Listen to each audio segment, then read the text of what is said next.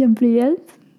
И добро пожаловать на наш подкаст. Да, у нас сегодня опять лето, опять фика, опять по душам. Сегодня мы поговорим о том, как люди реагируют в экстренных ситуациях. Таня поделится своей историей, которую я даже не знаю, что там произошло. И вместе будем разбираться, как наши эмоции влияют на наше поведение в каких-то ситуациях уязвимости. И можно ли это пофиксить? Вот. Мне вот это интересно тоже узнать. Можно ли это контролировать или как-то повлиять? Да. Или это типа врожденное, что ты так есть вот эти вот реакции, бей, беги, забри, там вот это все. И это типа все, ты родился, это там по дефолту у тебя просто это стоит, или же это как-то можно в себя воспитывать, как бы более себе нужную реакцию подбирать в такие моменты. Более адаптивную. Да.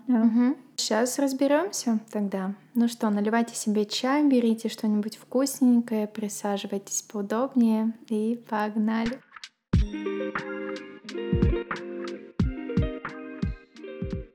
Уязвимость.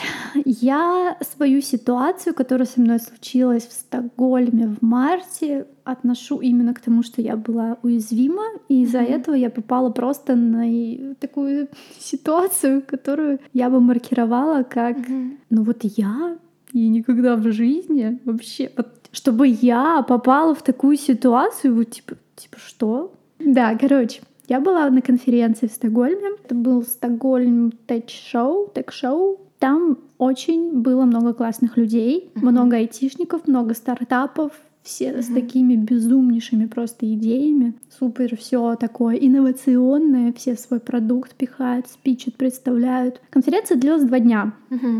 Первый день супер классно, как-то успешно прошел, но единственное, я... наверное, как-то расстроилась из-за того, что мне не хватило девчонок. Ты имеешь в виду, что мало было девушек на конференции? Да. То есть это был огромный павильон, где куча-куча стендов на разные тематики: network, mobility, cyber security, там и другие вещи. Очень много спикеров было по расписанию. И во всем этом так мало девушек. Я просто до этого была в Стокгольме на Women in Tech, но это типа прям мероприятие для женщин. А вот это мероприятие, оно было для всех. И как будто оно так типично описывает состояние айтишное, что, блин, девчонок до сих пор мало. Наглядно увидеть можно, да? И я так что-то взгрустнула от этого, что в целом, блин, все классно, прикольно, там с многими людьми познакомилась, контакты, шикарно, общение, все классно.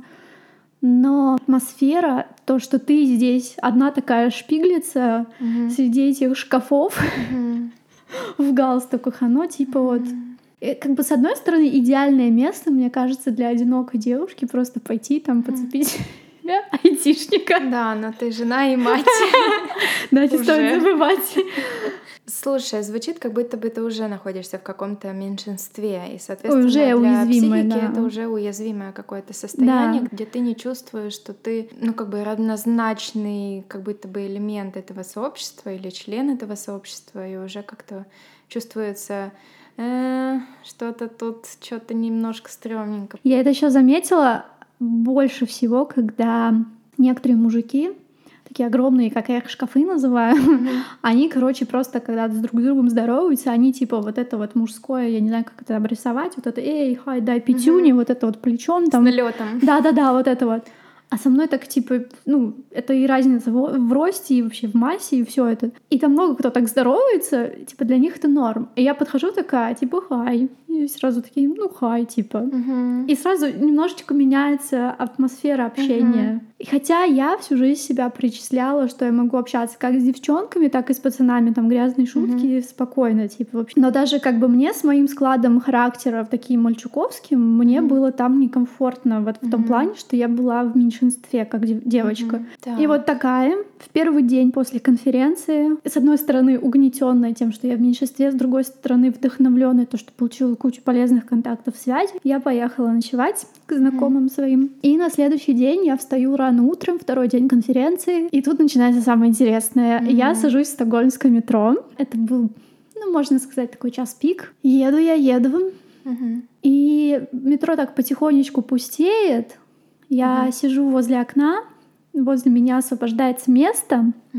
Ко мне подсаживается цыганка. Угу. Я смотрю в окно. Вот просто две полярности. IT-конференция, масс-тэч и цыганка. Ну вот просто мы мои. Так, и что она? Я никогда не реагировала на таких людей. А тут, видимо, я наложилась вот эта моя уязвимость, моё вот это угнетённое состояние, то, что, видимо, как-то я хочу помочь, типа, женщинам. Она подсаживается, и самое интересное, она начинает со мной говорить по-шведски. И она начала очень достаточно, ну, я бы сказала, вот сейчас, оглядываясь назад, агрессивно. Что она говорила? Она прям вот садится к тебе, вот я возле окна, она тебя буквально вот своим телом зажимает, то есть ты как будто немножко в таких клещах себя ощущаешь, и она сразу то, ой, ты такая красивая, вот так вот ладошку на плечо, на колено тебе вот это вот, знаешь, вот это все, и начинает очень много давить на жалость. Начинает просто рассказывать, что вот она беременна, она живет на парковке, там у нее 4 детей, 1 ребенок у нее там болеет, ему нужно какое-то специальное молоко, она достает какую-то бумажку, на нем написано название этого молока, Laktamjölk, и говорит, он стоит 400 крон, типа это молоко, типа помоги.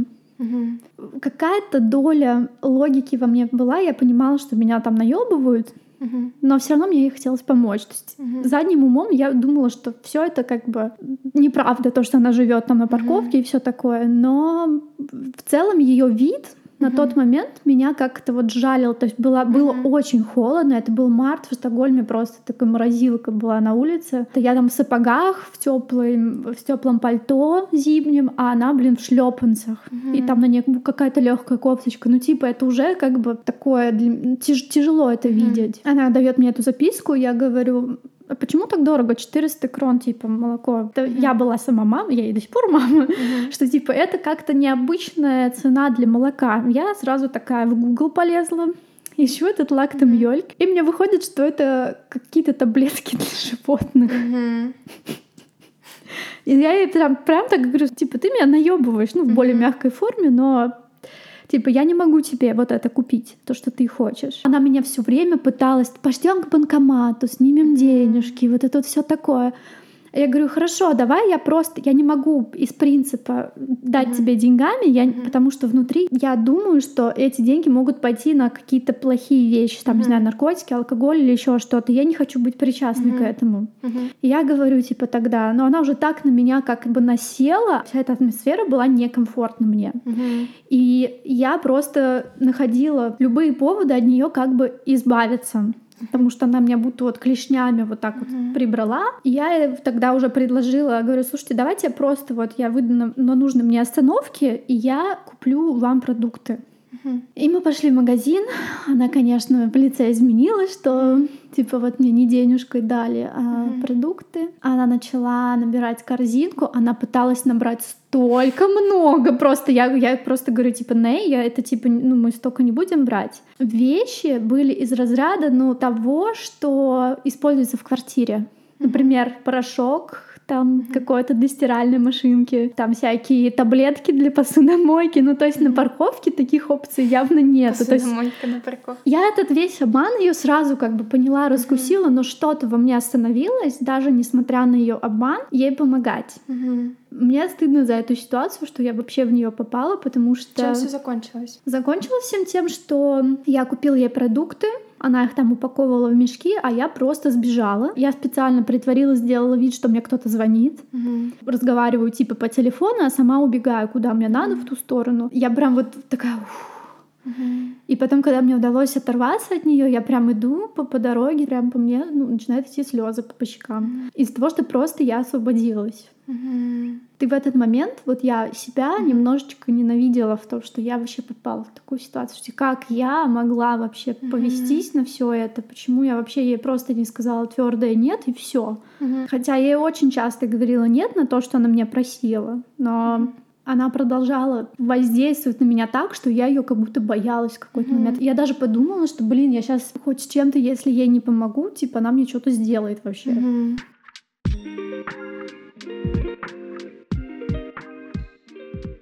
Что ты чувствовала, когда она к тебе подсела? Потому что по твоим рассказам, на самом деле, когда ты просто сказала, что она подсела и начала на тебя как будто бы давить, агрессивно выпрашивать помощь какую-то, это уже вызывает огромную тревогу и ощущение замкнутого пространства. То есть как ты себя чувствовала в этом контакте? Ну, очень тревожно, конечно. Очень мне было страшно, мне было тревожно с самого начала, но по каким-то причинам я не могла выйти сразу из этого контакта, и я не знаю почему. То есть я даже допускаю, я не специалист в этих темах, может быть, это даже какая-то техника гипноза была, я не знаю, я в этом не разбираюсь, вообще полный ноль в этой теме. Может быть, это какой-то новый уровень такого психологического насилия или еще что-то, когда вот ты буквально... Ну, в какой-то момент, вот в начале я замерла буквально, то есть я не могла выбраться, я замерла, мне было страшно, мне было тревожно, но потом я чувствовала, что мне как-то надо выбраться, и я уже начала активно, ей больше нет говорить на все эти ее банкоматы, фейковые истории и прочее. И тем не менее, но ты говоришь, что тебе хотелось и помочь, несмотря на то, что ты четко понимала, что она врет, что она тобой манипулирует. Да, но это помощь не из сердца, не которой я такая, типа, знаешь, когда вот у меня есть желание кому-то что-то дать, пойти там волонтерство, благотворительность, там вот вещи беженцам, это из Украины отдаешь, совсем другие ощущения. А здесь ты как будто покупаешь себе свободу. Тебя вынудили, как будто бы. Да. Вот ощущение, как будто я не от сердца, не потому что я прям так уж хотела ей помочь, а из-за того, что я была напугана, мне было страшно, и хоть как-то от нее отвязаться уже просто. Типа, вон тебе пачка масла, фейри, таблетки до посудомойки, иди гуляй, типа. Сейчас мы чуть подробнее разберем вообще про реакции, вот эти все стрессы, но для начала я просто хочу сказать, что я не вижу в этом какой-то, не знаю, что ты поступила как-то неправильно. У меня, например, очень много сочувствия рождается к тому, что ты вообще попала в такую ситуацию, потому что, представляя себя на твоем месте, я бы могла спокойно оказаться в этом замкнутом пространстве, когда я 1,60 м, 50 килограмм, да, и другой человек, как я себе ее представляю, это какой-то большой человек, да, с огромной массой, с огромной еще психологической массой. Она еще подходит, она сразу начинает вот именно тебя вот трогать. Трогать, и вот, это неприятно, ужасно, хочется сбросить руку, хочется это. Она еще берет, показывает, она говорит, я беременна, открывает буквально вот так себе майку, поднимает, показывает ее пузо, и там какой-то шрам огромный или еще что-то. Кошмар. Это неприятно видеть. То есть я не просила ее показывать, покажи мне там свои шрамы, или достаточно интимное такое по мне. Это в том числе, как ты сказала, метод манипулирования. Я не уверена насчет гипноза, но сам факт того, что она активно вторгается в твое пространство, это значит, что она, ну, грубо говоря, приходит к тебе в квартиру, ты открываешь ей, допустим, дверь, она тебя вталкивает, да, она начинает, не знаю, здесь свои вещи затаскивать. То есть она оккупирует пространство буквально, тем самым, что она тебя шокирует. Вот эти прикосновения, какие бы они насильственные ни были, они связывают. Ой, ты такая красивая, ой, ты такая вот эта вот поглаживание. Я даже ничего в этот момент не могла сказать. Да. Но так стрёмно из-за этого, то что типа я такая вся, мои личные границы, меня тут не трогайте, в смысле. Ты знаешь, мне это сейчас напомнило вот эти все истории про автобусный харассмент. Да? Когда в автобусе тебя начинают лапать. Кем бы ты, ну, не знаю, уверенным в себе человеком не был, никто не застрахован от того, что не... Понимаешь, это эффект неожиданности. Тебя начинают трогать без твоего согласия, и ты чувствуешь себя противно, отвратительно, под угрозой в том числе. Твоя психика сразу начинает искать выход. И твой мозг придумал тебе такую стратегию. Исходя из того, что ты рассказываешь, это было, ну, как бы стратегией избавиться от нее.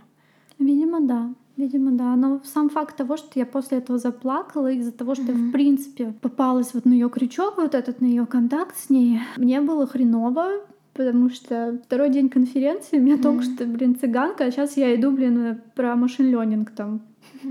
Тебе было хреново, потому что ты испытала стресс и страх и вот этот вот ужас, или ты повелась, и у тебя чувство какого-то стыда или вины? Ну, я что я повелась, что, может быть, я, мне кажется, супер бы умный человек, ну, не то, что бы супер, обычный умный человек бы в такую ситуацию не попал бы. Он бы мог бы более рационально планировать там свои действия и сразу как-то от этого... А я не смогла. Вот сейчас мне хочется упомянуть про как раз-таки виды реакций, потому что ты говоришь, более рациональный человек, который ничего не чувствует, он не боится в этот момент, и он может разумно все просчитать и принять какое-то разумное решение, правильно? Ну, я бы не сказала, что совсем, он без чувств, но, разум здесь бы его привилегировал. Он не поддаётся, допустим, на эти чувства. Ну да. Или они какие-то минимальные. Да. Вот. Он такой сильный, умный и вообще молодец. Да. А ты не такая. Блядь. Так получается. Ты меня поймала. Да. Это сейчас очень-очень-очень схоже звучит с историями жертв какого-либо насилия. Они винят себя в первую очередь, не того человека, который это сделал с ними. Неважно, какой это вид. То, что происходит с тобой по вине другого человека, ты начинаешь перекладывать на себя. Почему я не предвидела такую ситуацию? Почему я не отреагировала нужным для меня способом, разумным, правильным, одобряемым? Почему я допустила, что со мной так поступили? Почему я разрешила человеку вторгнуться в мои личные границы и не отстояла их? Вместо того, чтобы обвинить другого человека, который, в принципе, ответственен за его действия. Ты не ответственна за его действия. Любой тебе эволюционный психолог скажет, что твоя реакция нормальна.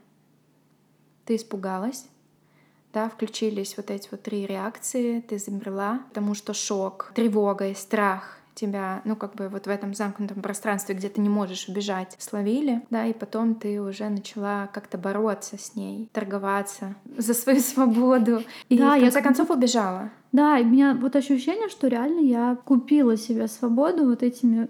Но я себя гладила по головке только за то, что я не повелась окончательно и не сделала то, что она хотела изначально. То есть у нее все-таки цель была меня. Она меня 100 раз вела в сторону банкомата, хотела, точнее, увести. Хотела, чтобы я сняла наличку и так далее. Но у меня мой принципиальный внутри голос, что я никогда не буду помогать незнакомым людям деньгами. То есть он сработал как-то. Но он предложила ей замену какую-то, да. Ты отстояла, в принципе, свою границу в этом моменте. То, что ты говоришь, это, в принципе, то, за что ты можешь, правда, себя хвалить, потому что ты смогла остаться на своем, не подвергая себе опасности. Раз ввязалась, что ли, хотя бы не совсем, хотя бы не так. Потому что если бы она меня к деньгам бы повела, к банкомату, я бы вообще, наверное... Ни о каком бы втором дне конференции речи бы тогда не шло. Я бы просто упала в лужу слез и все, была бы какашкой. Я все это списала реально на уязвимость, на то, что в целом я попала в такое состояние, потому что я была как-то подавлена. Наверное, не только потому, что там косячок с первого дня конференции. В целом, наверное, может быть, как-то всякие другие события новостные и прочее. В целом, как-то оно все так накопилось. Слушай, если мы сейчас начнем копать и искать какую-то отдельную причину, это там нереально. Вообще, это Это нереально. К сожалению, правда, так в жизни бывает, что все на все накладывается, и ты оказываешься в уязвимом состоянии, где тонко там и рвется, как говорят, ты устала, ты не выспалась, все, тут уже твои какие-то границы, они оседают, и это нормально, эмоционально отреагировать. Тем более, то, что ты описываешь, это не твой город, ты в процессе каком-то находишься. То есть эффект неожиданности сработал, она тебя застала врасплох и воспользовалась тобой. И я не вижу в этом твоей вины, по крайней мере. Со стороны, может быть, это так действительно выглядит. Внутри это все во мне по-другому кажется.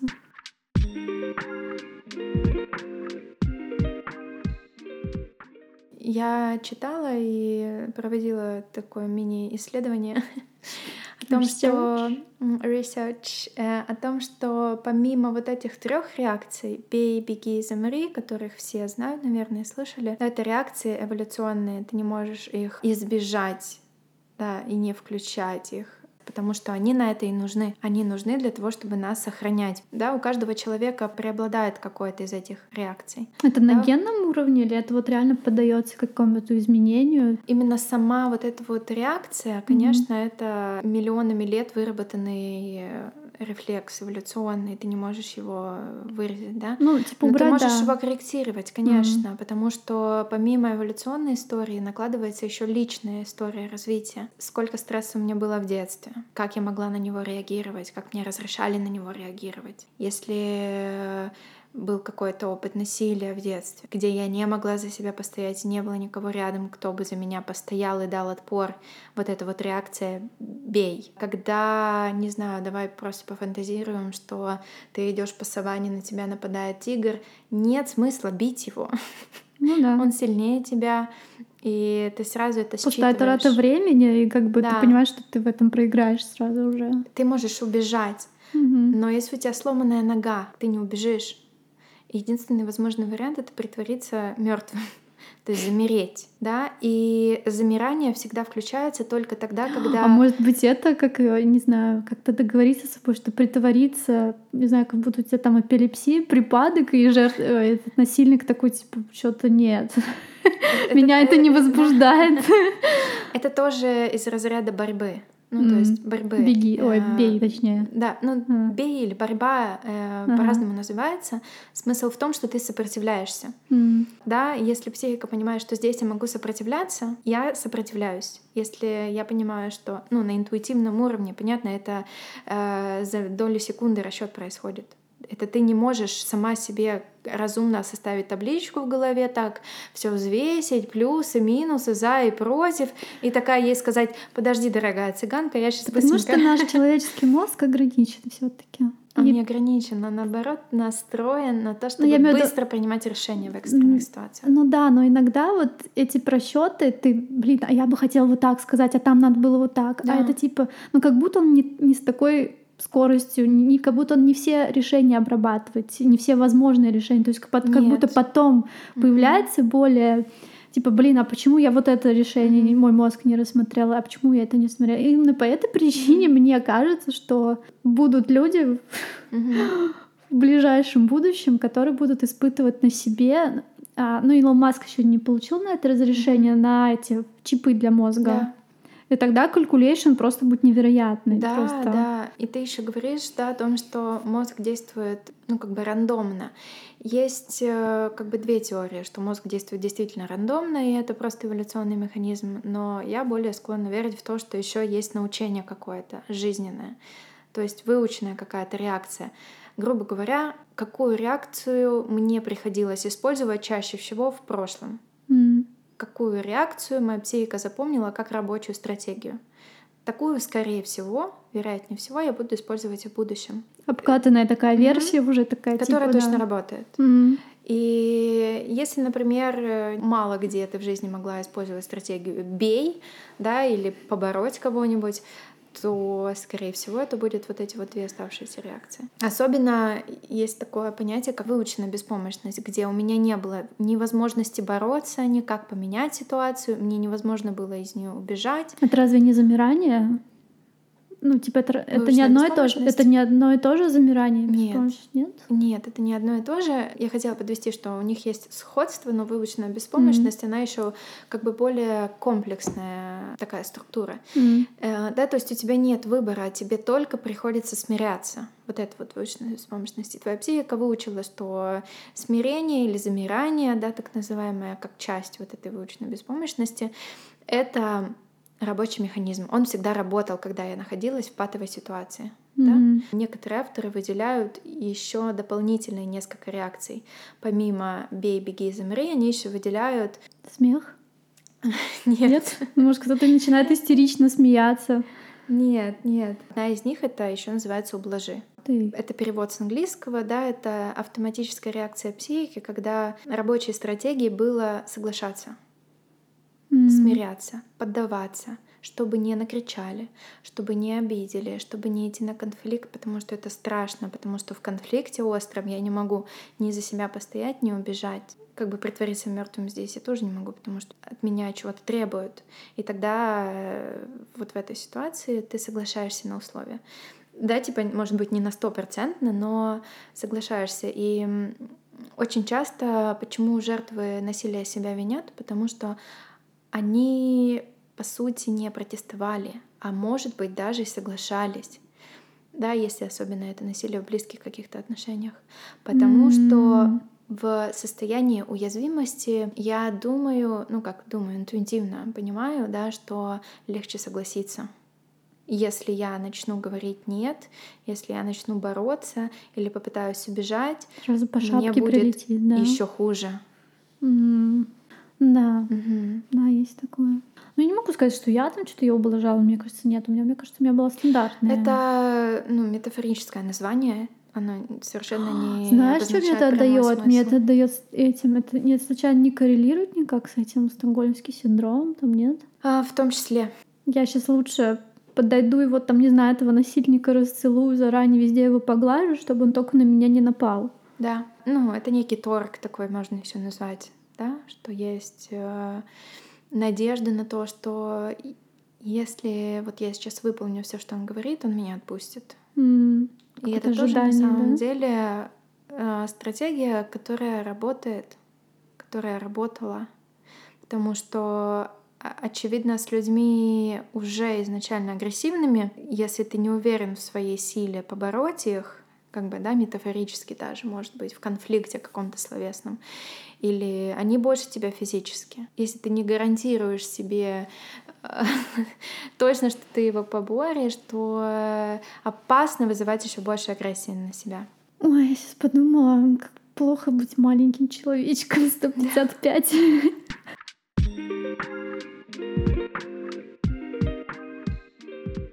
Ты знаешь, вот эта вот автоматическая реакция, почему она еще так быстро срабатывает? Потому что она на физиологическом уровне, да, происходит. То есть тело в первую очередь реагирует, а не мозг. И он не успевает подумать, и тело уже реагирует огромным выбросом гормонов, да, стресса, там, кортизола. Включаются механизмы автоматические, которые тебя спасти должны. Это типа понятно все. Просто у меня главный вопрос был не в том, что там я это так отреагировала замиранием, а то, что я вообще на это поддалась. Как будто у меня был стереотип, как будто он до сих пор еще, честно говоря, остается, о том, что не все люди к этому-то расположены, к такому влиянию. Я про себя думала, что я достаточно устойчивый человек, и вот как будто я сейчас говорю и до конца не верю, что вот как ты говорил, что это может вообще с каждым случиться.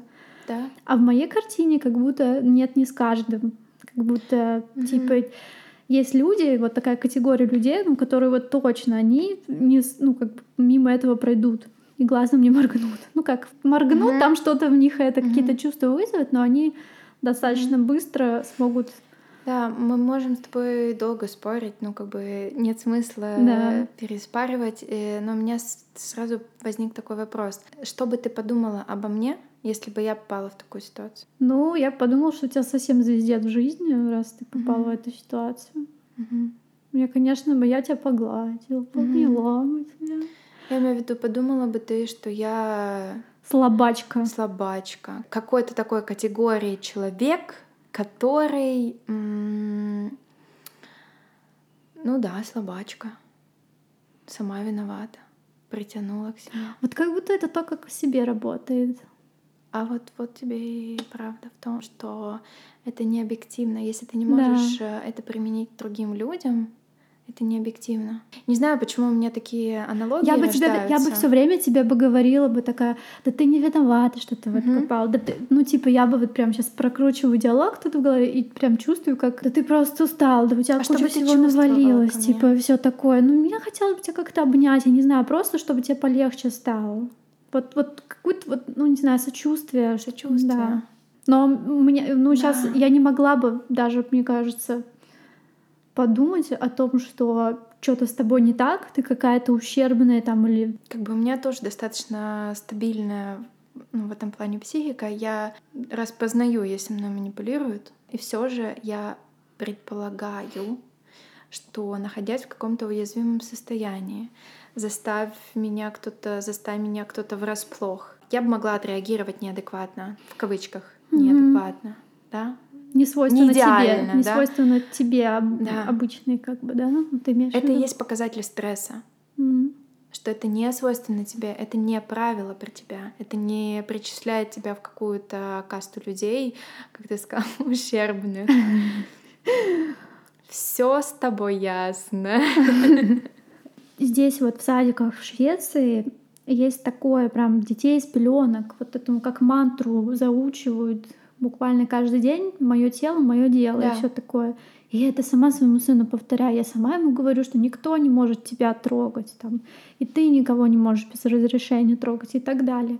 И я это все проговариваю, и мы с ним книжки вот эти читаем про правила безопасности и так далее. Но, черт, на практике со мной это случилось. А тебя учили в детстве? Ой, моё господи, тело, меня в детстве вообще просто... Тебя другим, наверное, вещам учили, скорее наоборот, что ты должна терпеть вмешательство других людей, потому что ты на себя, на свою автономность права не имеешь.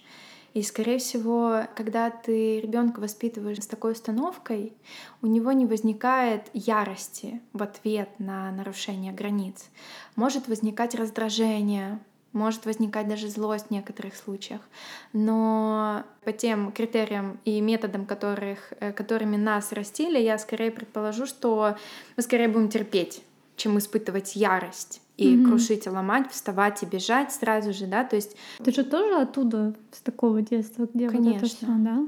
Я вообще не знаю вот ни одного человека, если честно, у кого вот девчонок. У пацанов я не сильно интересовалась таким, но вот с кем-то, с девчонками, ну так на кухне секретничаем, у всех в детстве какой-то пиздец был. Ну, из разряда эпизод насилия, и даже неоднократный. У меня тоже было миллион ситуаций, тоже было, ну как бы... Я теперь понимаю, что ты ребенку говоришь одно, а вот этот тот опыт, он такой, надо опять звереть. Он даёт о себе знать. Да. И очень часто, почему мы чувствуем себя уязвимо и действуем определенным образом, если особенно это какой-то паттерн. Потому что, когда мы чувствуем себя уязвимо, в нас активируется вот этот вот еще уязвимый ребенок.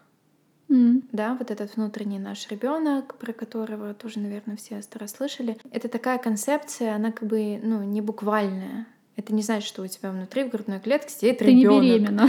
Да. Это просто значит, что внутри тебя есть воспоминания об этом состоянии, которое ты испытывала, когда тебе было страшно.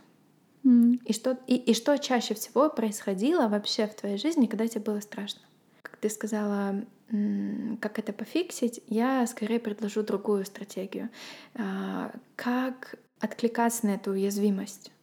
Как внутри себя научиться откликаться на вот этого внутреннего ребенка, который находится в уязвимом состоянии? Типа увидеть себя со стороны как ребенка, ты имеешь в виду, что типа в этот момент, вот когда к тебе эта цыганка подходит, когда начинает тебя щупальцами своими песнями охватывать, ты... Типа в этот момент как будто отделяешь себя и своего ребенка и смотришь на себя как бы со стороны, что сейчас вот я здесь или что. Как вариант в том числе, но что я имею в виду?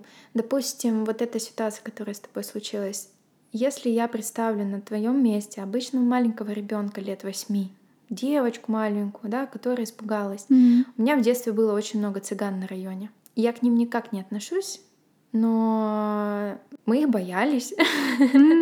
Логично, почему? Если я представлю на вот этом сиденье метро вот эту маленькую Таню, и я посмотрю на нее глазами взрослого человека, я предложу тебе посмотреть на нее глазами тебя, матери.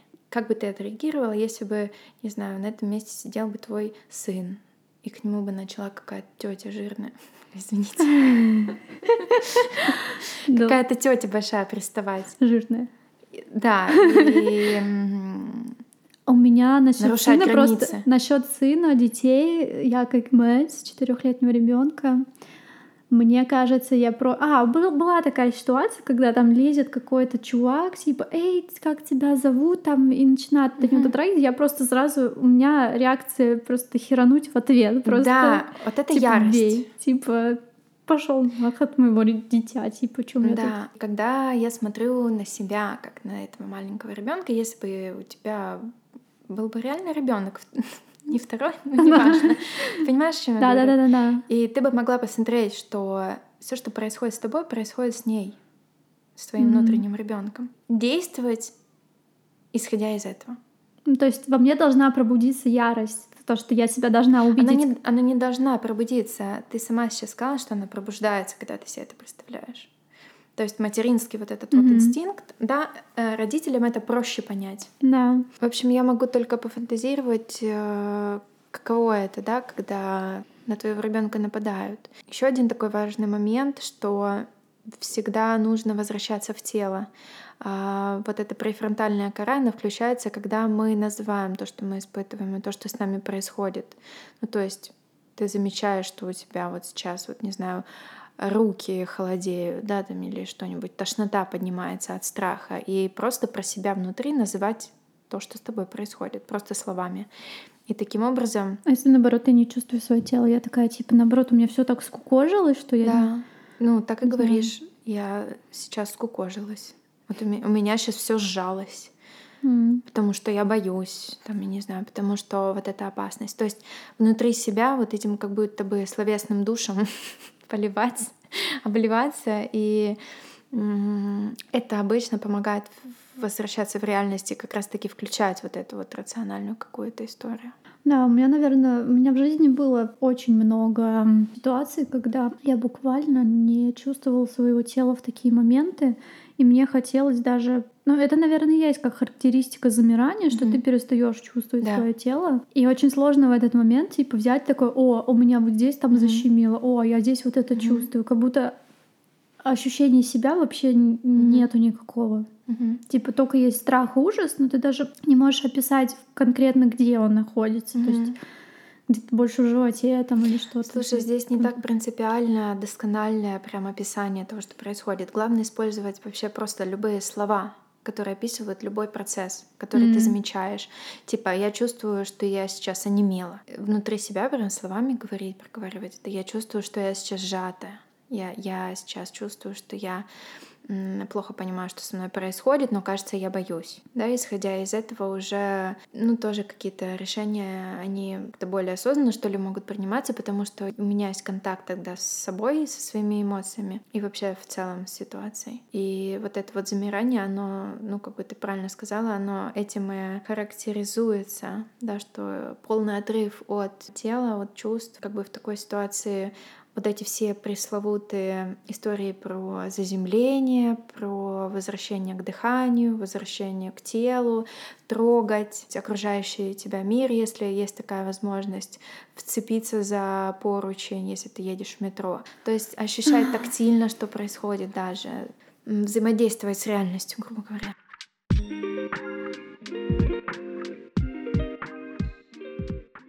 Надеюсь, я больше не попаду в такую ситуацию, мне не придется это как-то проверять. Но, блин, все равно я вот жила до этого с ощущением, уже 100 раз, мне кажется, говорила, потому что вот со мной никогда такого не случится. Вы что? Увы. Да. Ух и ах. Такое никому не пожелаешь, и я надеюсь... Все, что мы сегодня говорили, кому-то будет полезно, но я хочу еще раз повторить и указать на то, что стрёмные ситуации...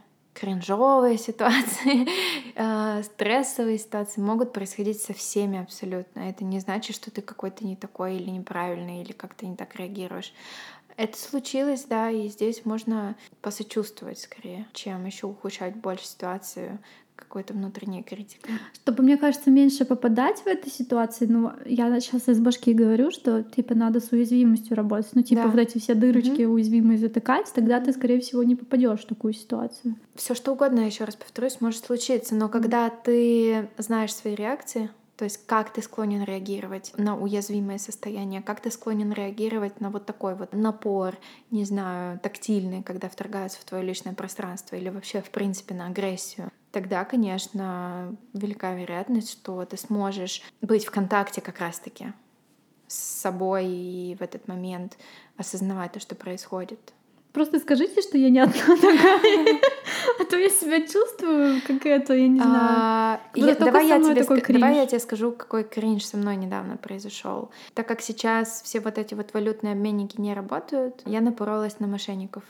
И, честно говоря, тоже задним мозгом я ощущала, что что-то не так. Но вот этот вот момент, где ты в отлете каком-то находишься, где ты в стрессе каком-то находишься. Тебе еще надо было это быстро сделать, да? Тебе надо быстро это сделать. Ты не особо внимательно смотришь на это. Вся такая вышла на хорошее настроение, у меня полное доверие к миру, все люди хорошие. Мир меня любит.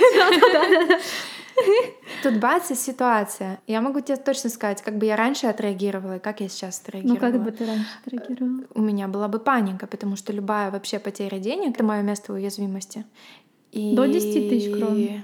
Да. Okay. Было бы очень много дней, наверное, не меньше недели у меня была бы постоянная тревога и самообвинение. Как я могла не проверить, ты что, тупая? Никакие люди в такие ситуации нормально не попадают.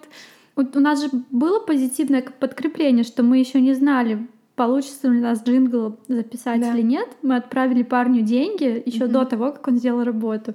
И он ее в итоге сделал, и мы такие, блин, все классно, мир открыт, мошенников не бывает. Их просто в нашем поле цветочным, ягодным просто вот они... Подожди, это уже случилось после того, как я натолкнулась на мошенников. Блин. Блин, ну это тебе так тревожно, наверное, было этому чуваку? Мне не было тревожно, в том-то и дело. Я уже много лет в личной терапии как раз-таки работаю с самокритикой и состоянием уязвимого вот этого маленького ребенка. Мне было неприятно, конечно. Было ли у меня ощущение, что я тупанула? Конечно. Стыдно было? Стыдно было немного, но я не сгорела от этого стыда. То есть это были нормальные, адекватные ситуации, реакции, но они меня не поглотили, я не утонула в них.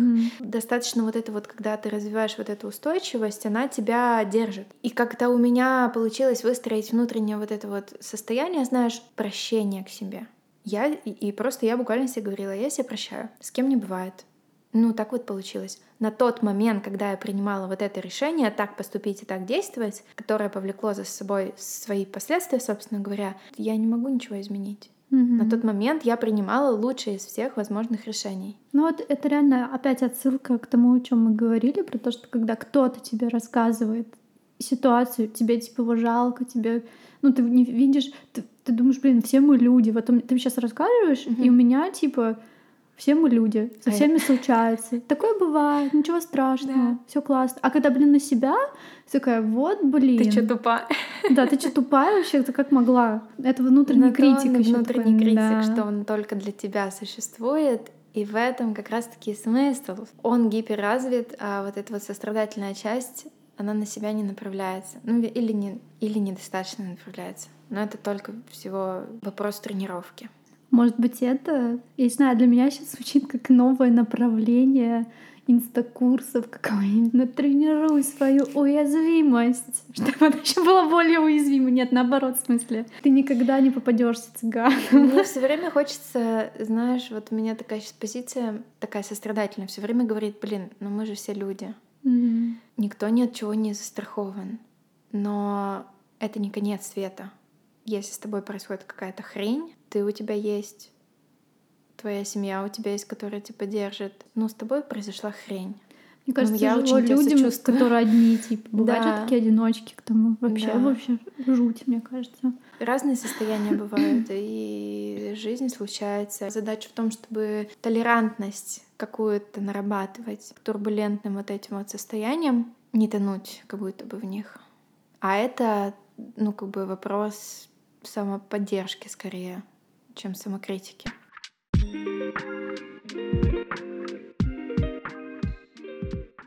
Может, если вам будет комфортно, вы тоже можете поделиться с нами своими историями. Мы хотя бы, не знаю, почувствуем, что мы все в одном болоте. Да.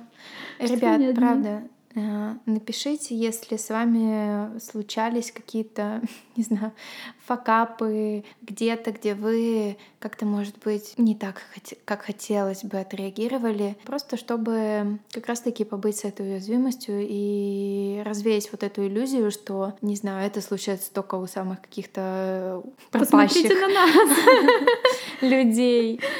Да, что это окей. Мы бы... были вам очень благодарны. Да, делитесь своими историями, если вам комфортно. Если некомфортно, не делитесь. Просто, не знаю, погладьте нас по голове в комментариях за то, что мы с таким столкнулись. И опять-таки я ухожу вот сегодня с чувством, что я все-таки могла бы поступить иначе, но вот внутренний вот этот критик, но уже полегче в том плане, что... Мне понравилось, как ты сказала, что можно типа простить вот это, ну, перед своим ребенком извиниться, вот это вот. Надо попробовать прям сесть так немножечко в свои мысли уйти и попробовать его простить. Ну, у меня что-то такое приятное сразу рисуется, что это, возможно, меня как-то успокоит. Но в целом Вот сегодня мне прямо это... Ой, у нас прям метод получился. Сеанс психологический. Ой, он не так происходит, не волнуйтесь. Да? Ну все, ну хорошо, значит. Мы, по-моему, с тобой так и договаривались, что мы просто разберем эту тему, и пишите в комментариях, как вам понравился такой формат, где мы с какой-то, не знаю, более глубокой стороны разбираем какие-то жизненные истории, может быть, ощущения, чувства. Подписывайтесь на наш Инстаграм fikapodusham без подчеркиваний, просто слитно латиницей. На мой Инстаграм София Александрова. И на мой Инстаграм Таня, _ Норд. Будем с вами на связи. Да, всем пока. Пока.